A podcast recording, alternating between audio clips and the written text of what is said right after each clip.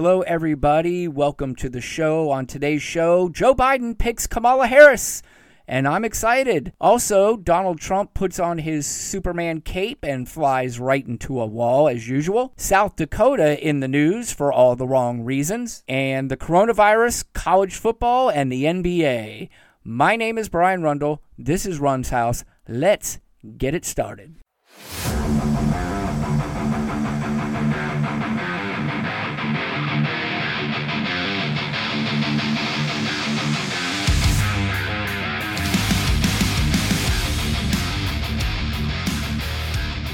Hey there, everybody. Thank you for tuning in. I'm a little late this week. I usually have a show every Monday, but I was unable to get one out yesterday. Unfortunately, I had a very busy week and weekend, which precluded me from being able to record at the time that I normally do. So I apologize about that. But anyway, I am here and I'm actually kind of glad I waited a day because not too long ago, Joe Biden, our presidential hopeful, picked his vice president, and it turned out to be the choice that many people thought it was going to be Kamala Harris, the senator from which I am very excited about. I've always liked her.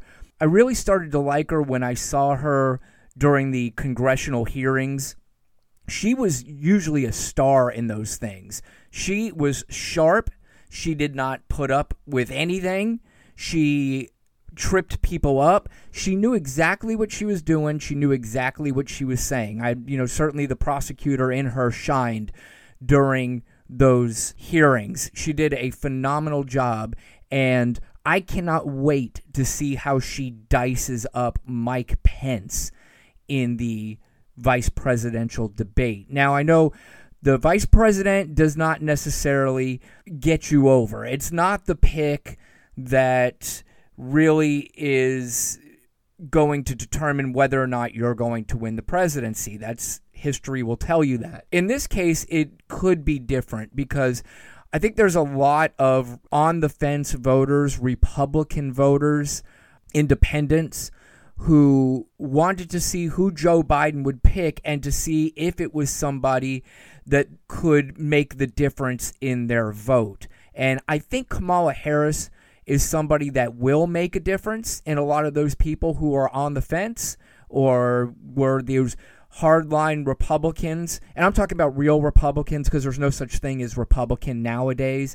If it has an R by your name and you're in Congress for the most part, you're not a Republican. You're just a Trump cultist, is really what you are. You are milking this thing for as long as you possibly can, or you're just afraid to jump off that train, if that's what you want to call it, because you're afraid of your constituents or whatever the case is, whatever bizarre reason you are deciding to go down this line with Donald Trump. Maybe you're maybe you're a gambler. I'm a gambler, but you know, a lot of times I'll gamble on some sports games and I will look at all the factors that contribute to my pick. In other words, if I'm betting on the Lakers and LeBron James and Anthony Davis is out, I'm not going to bet on them to win. But that's what the Republicans are doing. They're gambling, but it's a really risky gamble.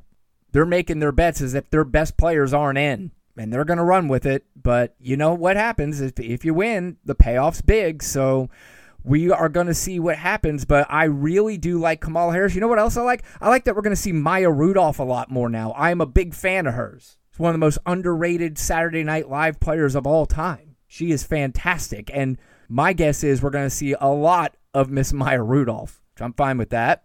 But anyway, there was a lot made of the debate when Kamala Harris attacked Joe Biden for siding with some segregationist senators back in the day. And she had a personal story too. But, you know, that just goes to show I, these debates are designed to get the best sound bites. No, I'm not trying to suggest that Kamala Harris and her story, she doesn't take it seriously and she does not feel what she felt. But I think, you know, you're trying to get people to remember you and when you say strong statements you know it's something that could get people to remember you but at the end of the day Kamala Harris still has nothing but the highest respect for Joe Biden, and obviously Joe Biden has nothing but the highest respect for Kamala Harris. And we saw this back in 2008. Barack Obama and Hillary Clinton had some pretty nasty debates, and it was really an ugly campaign against each other at times. But when all was said and done and the dust cleared, Barack Obama knew how good Hillary Clinton was. And I'll say it once, I'll say it again.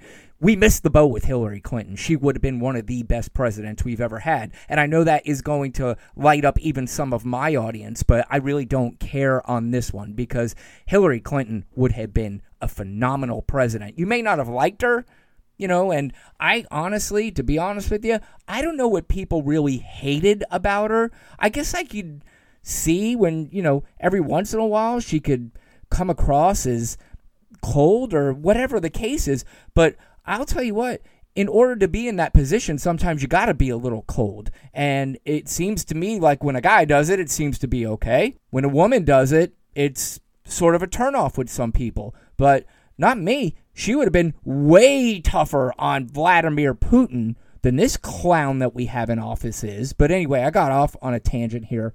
Barack Obama saw how incredibly talented and smart Hillary Clinton was. And not only did they make up, Barack Obama made her the Secretary of State. So I also assume that Joe Biden is going to put a lot of the people that we saw on that debate stage in his cabinet, which I believe is going to be a really, really good cabinet. Yeah, you know, let's face it, Joe's going to need it. Joe's going to need a great cabinet. He is going to be 78 years old next month, I believe it is. That's something that you got to keep an eye on. And Kamala Harris is a great choice to take over in case she needs to. And that's another reason why the vice presidential pick is important this time around. I really wish they could start now, to be honest with you. I mean, maybe at some point we could get somebody to do something about this damn pandemic that's ruining everybody's lives killing people instead of a president that continues to say if we do less testing, it'll go away. It's going to eventually disappear. I mean, this is a joke, and there are people who say, yep, he's doing the right thing and we're going in the right direction, and that frightens me. But we have a strong ticket now. I'm excited and I'm ready to move forward. But in the meantime, we still have Donald Trump running the country, and he, over the weekend, signed a what appeared to be a reality show like stunt signing an executive order giving people relief for unemployment but what it really said is we're going to give you less money, and it's also going to be up to the states as to whether or not they're going to participate. And if they do, they're going to have to pay some of the money. And if they have to pay some of the money, it's going to deplete a lot of their funds that they need for the coronavirus and it's possible it'll take months and months and months for them to get the programs together. I mean, the governors, a lot of them seem stunned. They don't even know what to do or how to proceed. And again, it's just Donald Trump doing something to try to make himself look good and to say, you know what, if Congress can't get it done, I'm going to get it done. But he really did nothing. And there's also argument as to whether or not he can even do it, which this is something I'm kind of getting tired of. How does nobody know whether or not the president can or cannot do something? I'm getting sick of this. I mean, when he gets impeached, well, I don't know, he could do this maybe or he could do that and you know, can Donald Trump be prosecuted while he's president? Well, I'm not really sure. There's one guy that says yes, there's another guy. What is that? How do we not know? Can we start working on that and trying to figure out exactly what we can do to a president when he's in office and what we can't do? Can we have some solid ground on this? Frustrating. I guess if you really think about it, we really haven't had to do any of this stuff with any other president. So maybe it is hard to figure out. Anyway, along with the unemployment benefits, Donald Trump signed executive orders that supposedly are putting moratoriums on foreclosures and evictions and also deferments on student loans. So he's trying to say, look, I'm America's hero. I'm coming in to save the day but also throws in a payroll tax deferral order that could start the beginning stages of Donald Trump wanting to get rid of Social Security altogether. And if he gets a second term, there's a very good chance that that could happen. But hopefully, we only have 11 more weeks of this guy. Yeah, he'll have to finish out 11 more weeks until the election. And with this new ticket, I am excited. And by the way, Donald Trump held a press conference at his golf club to announce all of these executive orders and to announce all kinds of other gibberish. One, in fact, was the fact that he passed the Veterans Choice Act, which Obama passed, but for some reason, he's taking credit for it that he passed this bill, this law. And a reporter called him out on it. And when she called him out on it, what do you think happened? He abruptly ended the press conference and said, Okay, I'm out of here.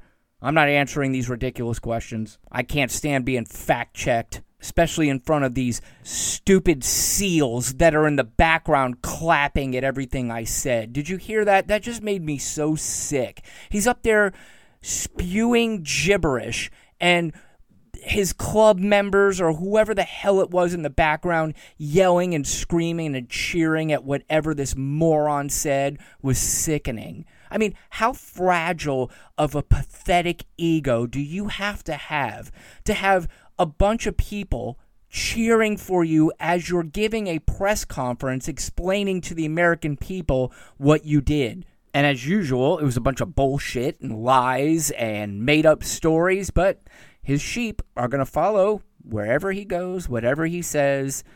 We're going to cheer it. And it's almost an in your face liberals cheer is what it was. And it's just so pathetic and it's so sad. A lifelong con man conning a bunch of morons in the background and they don't even know it. I'd hate to live life that way. I really would. But on to other news. South Dakota was in the news a few times last week. The first time was when 250,000 bikers decided that the coronavirus doesn't affect them and traveled to Sturgis, the yearly motorcycle rally, I guess they have there every year. It's not something I'm very interested in. But, you know, at the same time, I'm not going to rag on it because there's a lot of things I like doing that people are like, why the hell do you like doing that so much? I hear that all the time. I love going to Las Vegas. I love going, I go at least twice a year. And unfortunately, this year is the first time in 20 years I have not been to Las Vegas because of the virus.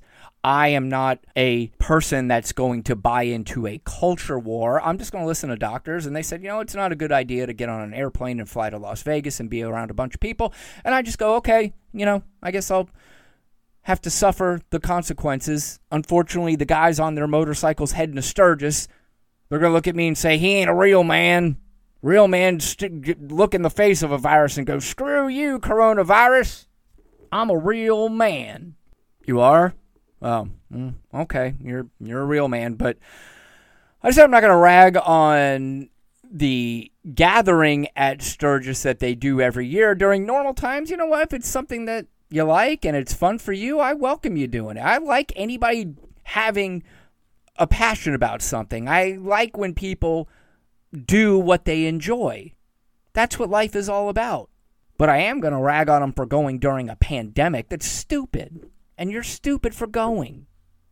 And you're going somebody's going to get it or somebody's going to pass it along to somebody that they're going to wind up regretting. How many news stories do we have to see where somebody looked into the face of the coronavirus and said, screw you, and passed it on to somebody else? Ah, what different? The news stories, what difference does it make? They're just going to go, that's fake news.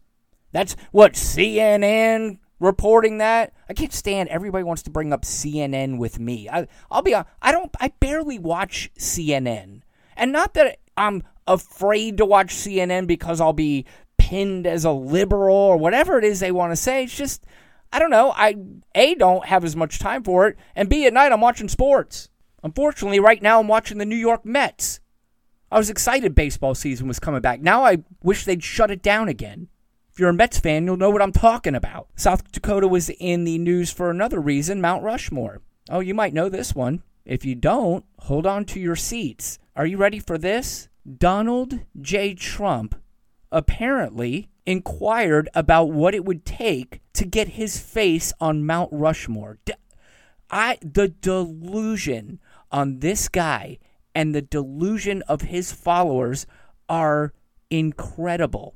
It's impressively scary, the worst president in the history of this country, and you can probably put him in the worst presidents or leaders in the history of the world, wants to know what it would take to put his face on Mount Rushmore. The same guy that destroyed pretty much every business he put his hands on, and now he's destroying America, wants to know how to etch his face onto Mount Rushmore. You know, if there's any justice in this world, what really needs to happen is please let's put Barack Obama's face on Mount Rushmore. First of all, A, he deserves it. B, there is definitely some historical significance to putting his face on Mount Rushmore. But just as importantly, and maybe in some respects more importantly, it will drive Donald Trump insane. It will drive his supporters insane. And, you know, it sounds bad that I want that. It sounds bad that that would make me happy, but it would make me happy. I mean, let's, well, let's just be honest with each other here. How much would you love that? How much would you love seeing Barack Obama being etched onto Mount Rushmore? Take a second to think about it. It's a great thought. It really is. Uh, finally, I want to wrap up with a couple of sports stories in the news. As you know, I am a big sports fan, but this one does involve sports and the coronavirus. Down south here in Florida, college football is gigantic. It's almost a religion. In fact, in some cases, it is a religion. And there is a possibility that college football could be canceled this year because of the coronavirus. Now, for those of you who are not as familiar with how college football works, there are five major conferences in college football the Pac 10, the Big 10, the ACC, the SEC, and the Big 12. These are called the Power Five conferences, and those are the conferences that you'll see the college football teams that you, even if you're not a fan, that you would hear of the University of Alabama, the University of Miami, my favorite team, Ohio State, Michigan, all these teams play in the Power Five conferences. And they are trying to make a decision as to whether or not it is a good idea to play football or not play football. The weird thing and the bizarre thing about college football is that each conference is somewhat uh, independent. So one conference can say, I'm not playing, while the other conference can say, well, we are playing. As of right now, of the Big Five, the Pac 12 and the Big Ten said that they are going to cancel their football seasons. And the ACC, the SEC, and the Big 12 have yet to make a decision. So it's going to be interesting to see how this plays out. But I was talking to friends of mine today, and as much as I love football, I really do. I mean, a lot of people in this country, football is a big, big deal. College football here in the South is a big, big deal. But to only have a few conferences play and the other ones don't play, it just is going to feel a little strange. And it's going to feel like almost like it's not a real season. Am I going to watch? Of course I'm going to watch. But I don't, it's just something it's going to feel off for me. Now, some of the players are coming out, they're vocal about it, they want to play. Now, there are also some players that have opted out of the season because they're seniors in college coming up and they have potential to play in the pros. So they don't want to risk any sort of virus. They don't want to risk anything that may hurt them or, in this case, kill them, of course, to hurt their chances to play in the National Football League. So it's really interesting. Of course, Donald Trump is on there encouraging them to play because he doesn't care whether they live or die. All he cares about is the economic value or how it could hurt the economy if there is no college football. The Lincoln Project, which I love, if I believe it was them, started a hashtag on Twitter to blame Trump. And basically, what they did was they listed a lot of the major college football teams and said, This team's not playing, blame Trump. This team's not playing, blame Trump. And I said that actually before I even saw that. I was like, you know, if you want to blame anybody for college football not happening this year, It's Donald Trump and this crap administration and the way they've handled the coronavirus. So if you're going to be angry, be angry at Donald Trump. Don't be mad at the players. Don't be mad at the conferences because it's more than just the players. They could say, yeah, the players are young. Even if they get it, it's no big deal. They quarantined for two weeks. But you guys know the difference. You don't have to be a sports fan to know that if one of the younger players gets it, it they could pass it on to one of the older coaches, or one of the older coaches could pass it on to one of their parents parents or their players can pass it on to. There's all different kinds of possibilities. Why do we have to keep going over this over and over again? Uh, maybe we don't. Maybe I'm the only one going over and over again, but I mean, I got some time to fill here, so give me a break. And one last sports story. Donald Trump had an interview on radio about the NBA and the players kneeling. And Donald Trump, in his Donald Trump way, said about the players in the NBA who are mostly black they are very, very nasty and very dumb. Very, very nasty and very dumb. He spoke on Fox Sports, Outkick the Coverage radio show. And he also went on about the NBA ratings, about how they're very low and this is going to hurt them. And first of all, two things. A, the ratings are about 4% off as they were before the NBA went on hiatus. But during the first weekend, they were up 14%. So this guy with the ratings all the time is so stupid and so ridiculous. But he went on about the ratings and went on to say how badly this is going to hurt the NBA more than they even know. Uh, let me explain something to you as a person who loves sports. If you love sports, yeah, all right, maybe you don't like the kneeling, and maybe you're going to play the game of, I'm never watching blah, blah, blah again. They did it with the NFL, and everybody said the NFL was going to be in big trouble. A lot of people were canceling their NFL packages because players were kneeling. Trust me when I tell you, the ratings for sports overall are not going to go away. First of all, ratings in sports have gone down anyway, even before all the kneeling. And that's only because there's so many different outlets to watch sports anymore. But that's the only reason why sports ratings are down. But for the most part, sports fans are going to be sports fans. They are going to eventually forget about the politics that are going on in sports. I personally would rather not have any politics in sports, but if you're going to have politics in sports, I'll back this one. I really do. And I, let's stop this argument that kneeling is against the flag. It's not against the flag. In fact, in case you didn't know, when Colin Kaepernick started this whole thing, he would sit on the bench. He would not stand during the national anthem. He sat on the bench. And a serviceman saw this and went to Colin Kaepernick and said, Listen, I understand the message. I understand what you're trying to do. By the way, the serviceman was white and said, all I'm asking for you to do is to not sit during the national anthem because that is disrespectful. What I would suggest that you do is you take a knee during the national anthem because that's not disrespecting the national anthem or the flag, but it is a peaceful protest that could get your point across. And Colin Kaepernick heard this white serviceman and said, I can do that. That's where it all came from. But course, conservative media wants to turn it into they hate the flag, they hate America, and let's burn everything down. I'm canceling my NFL package. I'm not watching NASCAR anymore because they're not flying the Confederate flag. I refuse to watch basketball. Half the Trump supporters probably don't watch basketball anyway, and we all know why. Uh, I think LeBron James said it best. I don't think the NBA is going to miss Donald Trump as a fan, and I don't think any of us are going to miss Donald Trump when Joe Biden and Kamala Harris beats him in November. All right, I'm going to wrap this one up. I appreciate you guys as always downloading. You can follow me on Twitter at brun13. As always, please subscribe, rate, and review the show. That would be fantastic if you can help me out there. Once again, thank you very much for joining me, and I will talk to you guys again soon.